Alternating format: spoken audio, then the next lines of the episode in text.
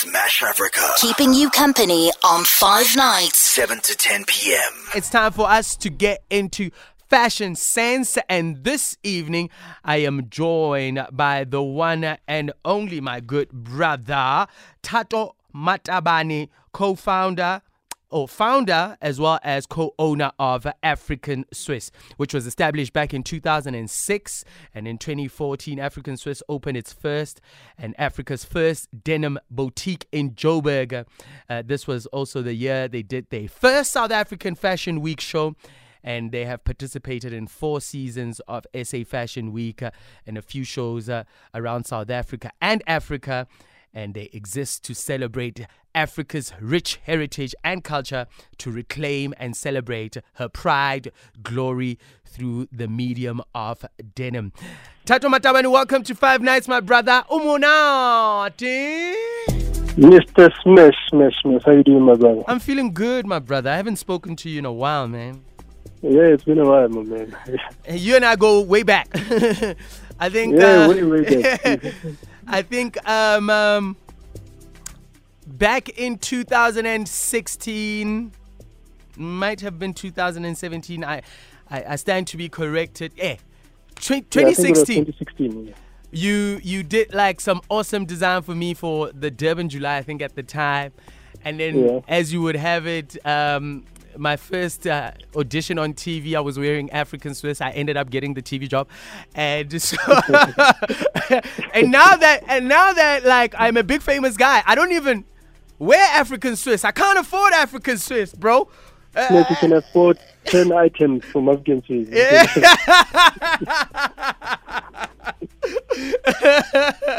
but it's it's it's been a beautiful journey, bruh, and you've stayed true to that journey. As I said, your brand exists to celebrate Africa's rich heritage and culture in reclaiming and celebrating her pride and glory through the medium of denim. My first question for you, Thato, back in 2005, when you were thinking about starting a denim brand, yeah. who were the first people you spoke to about your idea and uh, how was it received? Yeah, and I never actually spoke about my idea, my man. Uh, so what I actually did, uh, 2005, I, and I didn't know what I wanted to do, so I just took, yeah, and I knew I was creative because from high school and and I did fine arts and I was always creative. So what I did in 2005, I used to take my old jeans, tear them apart, and hand sew them into well-crafted denim jackets. And I didn't know I could do that. Mm. So once I did that, yeah, and I took uh, some bleach from home, treated them, yeah, and I got scolded a lot. But uh, and what I did was, and after making a few jackets, and I'd sell them to my friends in my hood in Protea North Mm. for yeah for for about 150 bucks. Mm. And and it's when I gave my aunt one jacket, and she cried. I thought, wow. Oh man. Yeah, and I do have something. I can make something out of this. Then I started exploring the whole idea, and I started. Uh, so my idea was to tell the township stories through the medium of fashion. So Mm. once I fell in love with denim, I thought, why not tell the township story, how I grew up, and why I am the way I am, but through the medium of denim. So that's how it started. Now, denim in any part of the world is a staple. It's something that it's it's like rice or pap. Yeah, sure. but you know there are different kind of rice and paps that exist out Mhm. there, you know? So so fast forward to like the point where you're like, wait, people love what I'm offering and I'm using my my talent, my creativity to use what is a staple but give it a new flair. You got to walk me through the name of the brand and also do you remember your first African Swiss two piece or one piece or whatever piece? Yeah, and I do remember my first African Swiss one piece. Yeah, it was actually four pieces or so. Mhm. So yeah, and it was a, and it was a denim jacket. Mhm. Then there was a vest that I made, and I was telling an uh, the Gasi story. So I took a picture of a guy selling shoes close to, and that's some hostel. Mm, mm. So yeah, so that time I was celebrating uh, township entrepreneurship. So and it was a jacket, a vest, and what else? Yeah, I think it was actually three jackets and Oh, yeah. And a vest. Yeah. Yeah. So and how the name came about? At first it was M70. So M70 is the Chris Hani Baragwanath route, Okay. the longest road uh, f- from Soweto, Shawela to Southgate and out of the township. So Mm. when I was celebrating, so the whole point was to tell the township story via M70 unto the world. So when I start to, to M70, then this other day there was a friend of mine called Sponino. So he saw some guy and wearing an Ispandlan. I don't know if he knows Ispandlan. Doesn't call Ispandlan in English. Uh, it's, it's a wrist. It's a wristband. Let's call it that. A It- traditional wristband. Yes. Yeah, traditional wristband. So he saw some guys wearing so to and he went on to tease him and he said, This guy is wearing African Swiss and not American Swiss. Cheers! I like that. laughed about it. Yeah, so he laughed about it. But after a while, then and there was and then I was sitting alone. I thought, no, this is quite a catchy word. How can I use it to further explore and what I'm trying to do? So since I'm pro African, I said, no, man. These came to Africa.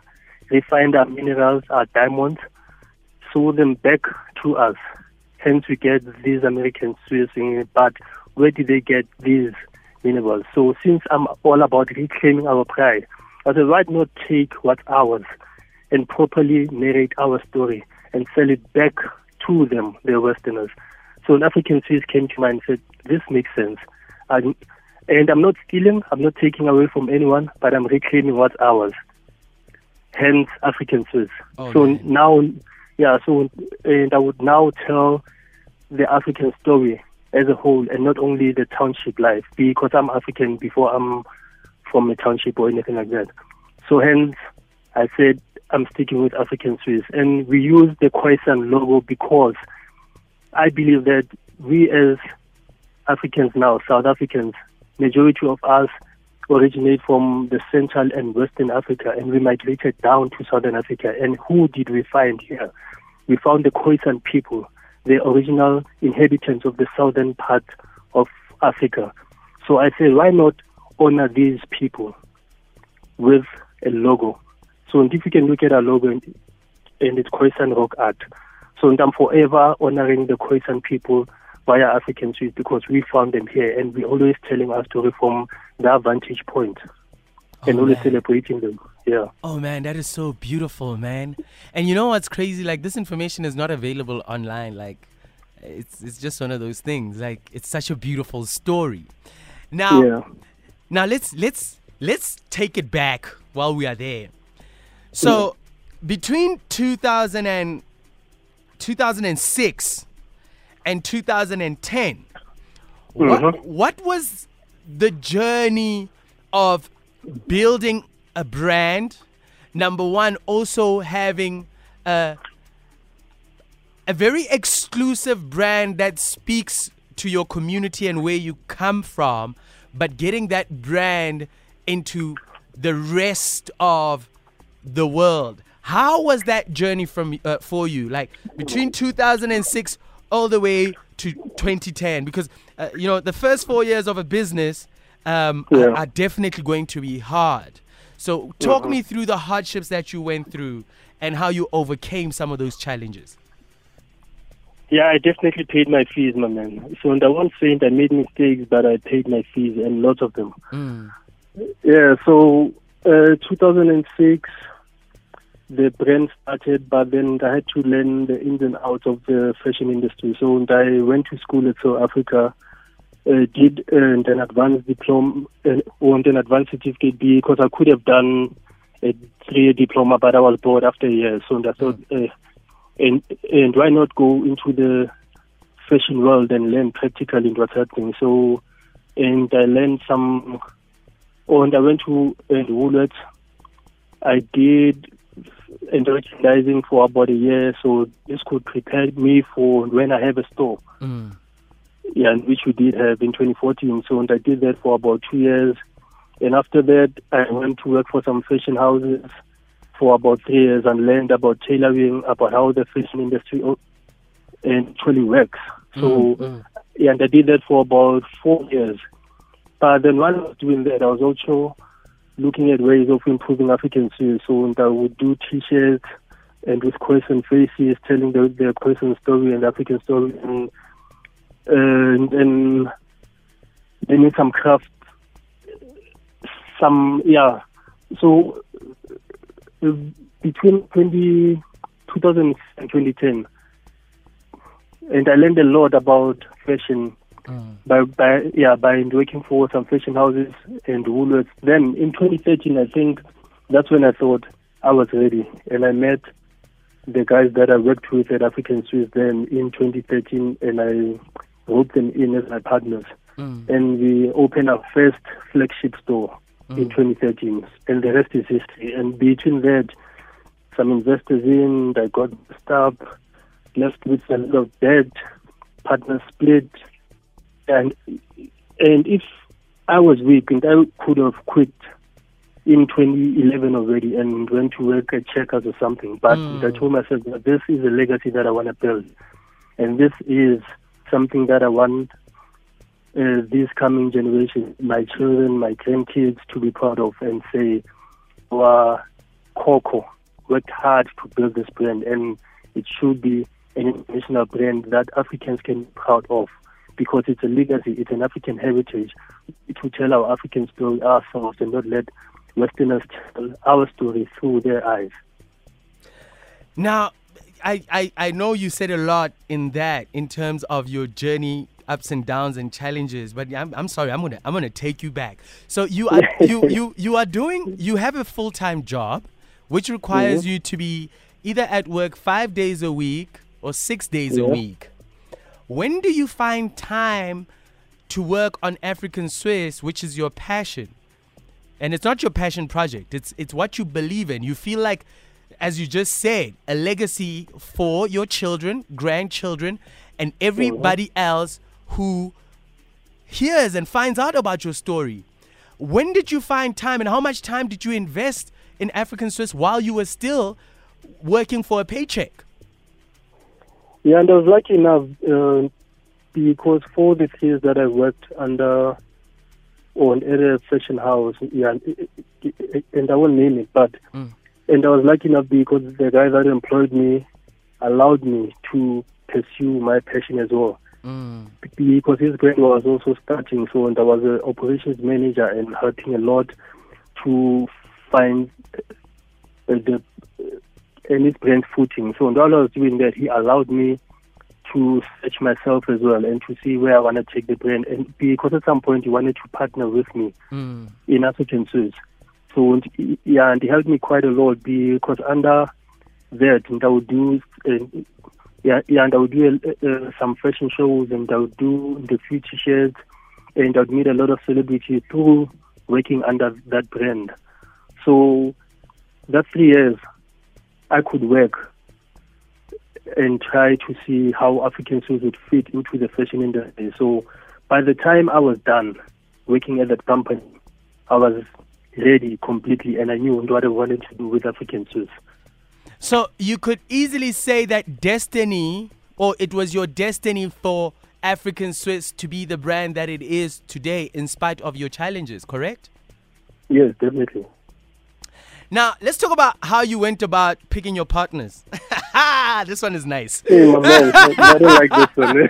Ah, we don't need to mention no names, okay? Yeah, thank we, God, yeah. we don't need to mention no names because you are leading this interview. I'm just here with the questions. Thank you very much, sir.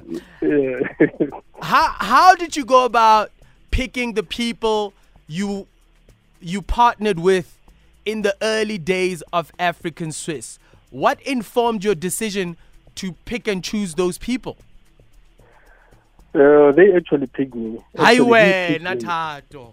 Yeah, he picked me. So when he saw me, and and while I was working for the and under that fashion house, I was wearing an African Swiss T-shirt. So this particular this particular guy and was an understudy to some stylist. So he came while we were doing some project and saw my T-shirt and says, "Wow, that's quite catchy, African Swiss, what African Swiss?" So and I started explaining to him. Mm. So he said, and I'd like to work with you sometime. So I said, uh, okay, let's see what you got. So and after I left that uh, company, and he gave me a call, said no, and I've got an idea, and I'm a good marketer, and I think I'm a good marketer. So he did this entire presentation, how he can help improve the, the I said, no, cool, come.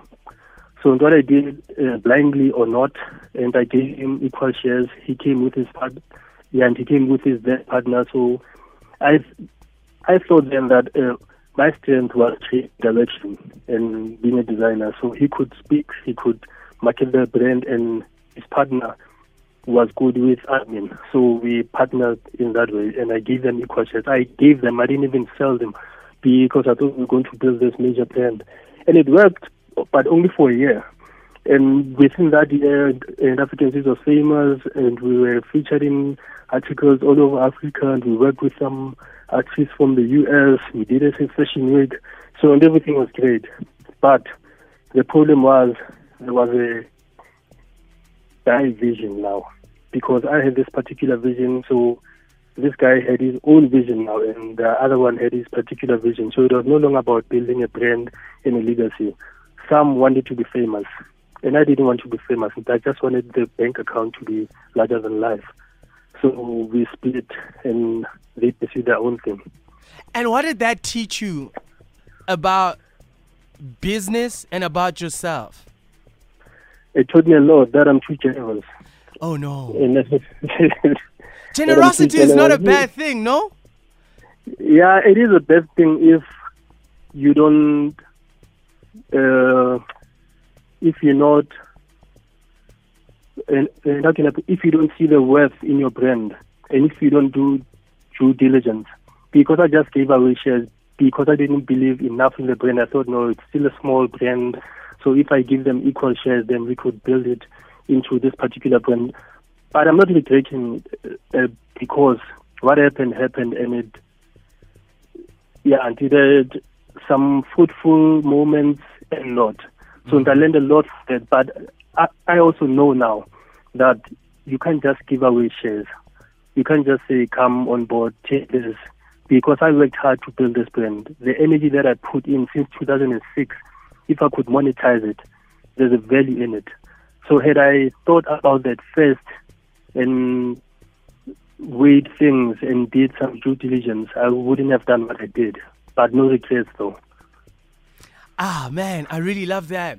And you know what I also love most about what you just said, bro, is like someone else is listening to this conversation and they can pick up from your experience and your journey that Mm. if things are not calculated, thought through, um, intentions put in place, especially from a business side of things, um, the vision might might be skewed, might be blurred. Therefore, Mm. it would lead uh, to African Swiss not existing. What is your routine like? Like first thing you do in the morning, um, and then the last thing you do before you go to bed. Just walk me through it, my brother. First thing I do in the morning, uh, slight, and obviously open my eyes, a, a slight meditation. yes, a slight meditation. Uh, yeah, and planning everything and thanking God about, thanking God in advance. Yeah, yeah, and about everything, what He has given me, what He is about to give me, and yeah, that's how my day goes. Then off to the studio Mm-hmm. to meet up with my team, start working, planning for the day, the day after, and the entire week. Mm-hmm. And yeah, so when I have to purchase some material and fabrics, then I leave my team at the studio and go uh, to my suppliers, seeing what's in the store, or I go to some interviews, go to do some consultations. Then five o'clock, will knock off unless I have some clients that want to come straight after work. So they'll usually stay at the studio probably till after six or so. Mm. Yeah, that's the daily routine. I like that. So you're working five days a week, seven days a week, six days a week. Seven days a week. Ah, you don't Seven days a week. you don't have time to rest. Oh my word, that's some No, I don't have time to rest, man. That's some crazy stuff. Bro, let's talk about uh, the business of fashion and the importance of school and the value that brings. And when I say school, um, furthering your studies, you know, at university or at a college in order to advance your business, especially if you have a fashion brand. What do you have to say to that? Yeah, I think it's quite important. So, and it's one thing to be, uh, let me say, it's one thing being a creative, but you have to fuse that with some business sense. So you can't just be a creative without any business sense and think that you'd run a good brand. So and I had to learn that the hard way. Sure, and I went to school and did an advanced certificate in fashion, but that wasn't enough. But what set me apart from my colleagues is that I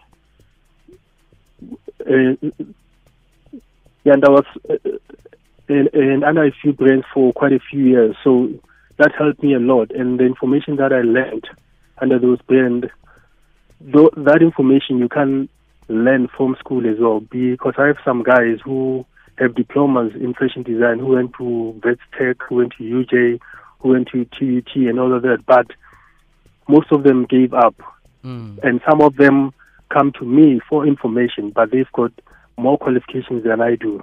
So and I always make it a point that I learn something new every day about the business of fashion. There's YouTube, there's internet, so you can learn anything you want to learn. I learn new techniques about jeans, about how uh, and how to make different cuts. And I go to the mall to Sandton, I go to the G-Star stores, I go to diesel stores. I always keep myself upskilled and updated about the fashion trend, especially in denim. So because if you don't do that, then you'll stay behind. So I know that uh, I have to keep myself abreast and keep myself in the same level as my competitors or even beyond that if I want to be relevant in the yeah, yes in this industry. So it, and education is quite important.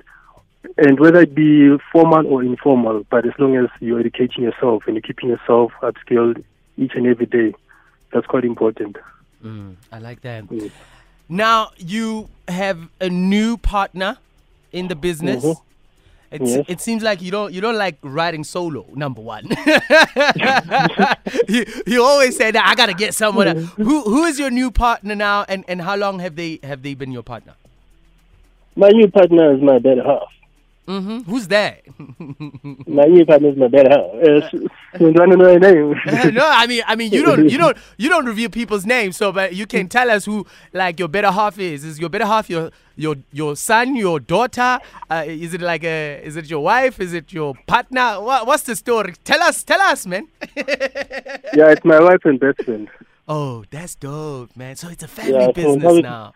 Yeah, it's a family business, and how it came about because uh, she has always understood what the brand stood for, Mm, and I thank the brand as well for bringing us together. mm, Had, and had it not been for African Swiss, we wouldn't be together because she was the first person to give me an interview while we opened the store, and I said something that charmed her. mm.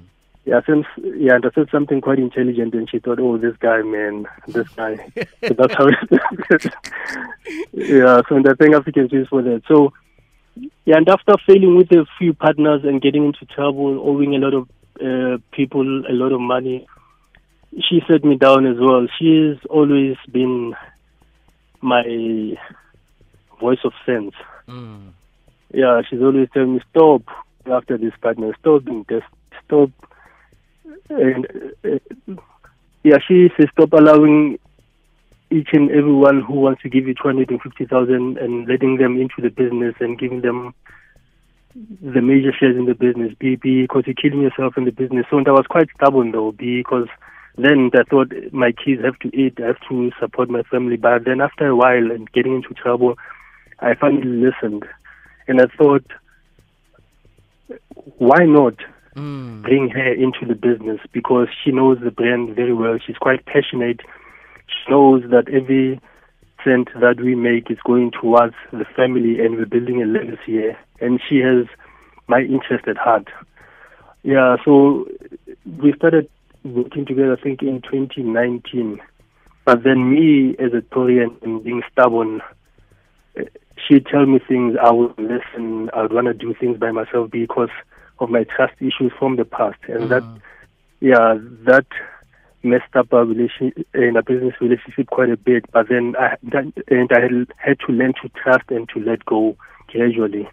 But then I'm in a better space now, and we are taking this brand to greater heights because now I'm more mature, I'm more trusting, and I'm giving her more leeway now, and I'm giving her more freedom, and I'm listening more to her now. Mm. Because she is a woman, she's she is quite intuitive, and she's got my best interest at heart. Mm. So she's a great leader, and I'm letting her take my hand. I take her hand, and we're taking this quite far because we've got a lot planned for the business. Oh man, speaking of which, what does the future of African Swiss look like according to you? You've got two minutes. Tell me what's on your mind. What's the story? What's Dintang? Let me paint a clear picture for you, my man. Uh-huh. African Swiss in all major cities in South Africa, be it V&A Waterfront, Mall of the South, Mall of Africa, Sandton City, Michelangelo, African Swiss flagship store. So an African Swiss lifestyle brand, not only doing denim, but lifestyle product, denim wear, housewear, interior design, everything. African Swiss, major cities, Rwanda, African Swiss, Dubai, African Swiss, Morocco, African Swiss, Egypt, African Swiss, Milan, African Swiss, Amsterdam, Scandinavian countries, Japan, Atlanta, LA, Hollywood, African Swiss all over the world doing lifestyle and we are positioning African Swiss as a brand that Africans can be proud of. We want to show people that you can wear an African and everything produced in Africa within SADC, within the African continent, and still give you that quality that Diesel can give you or any other international brand because we are international as well. Mm. So we are positioning ourselves that way, and soon it's going to happen. African Swiss is going to be everywhere. So whenever you switch on your radio, African Swiss. When you pull down your window, driving along the freeway, billboards, African Swiss. Switch on your radio, African Swiss. Switch on your TV, African Swiss. When you sit down, African Swiss couch. When you wear your clothes, African Swiss. We want to conquer all your five senses, my man, and your sixth sense as well, with the knowledge that we're going to give you. Oh man. That's African Swiss for you. Yo, man, from your lips to God's ears, I foresee all those things coming your way with African Swiss. You are you are light. You are an inspiration and you are resilient, Thato. And I appreciate you, my brother. You keep on shining bright and don't you dare think of dimming that light. Five nights with Smash Africa. Smash Africa.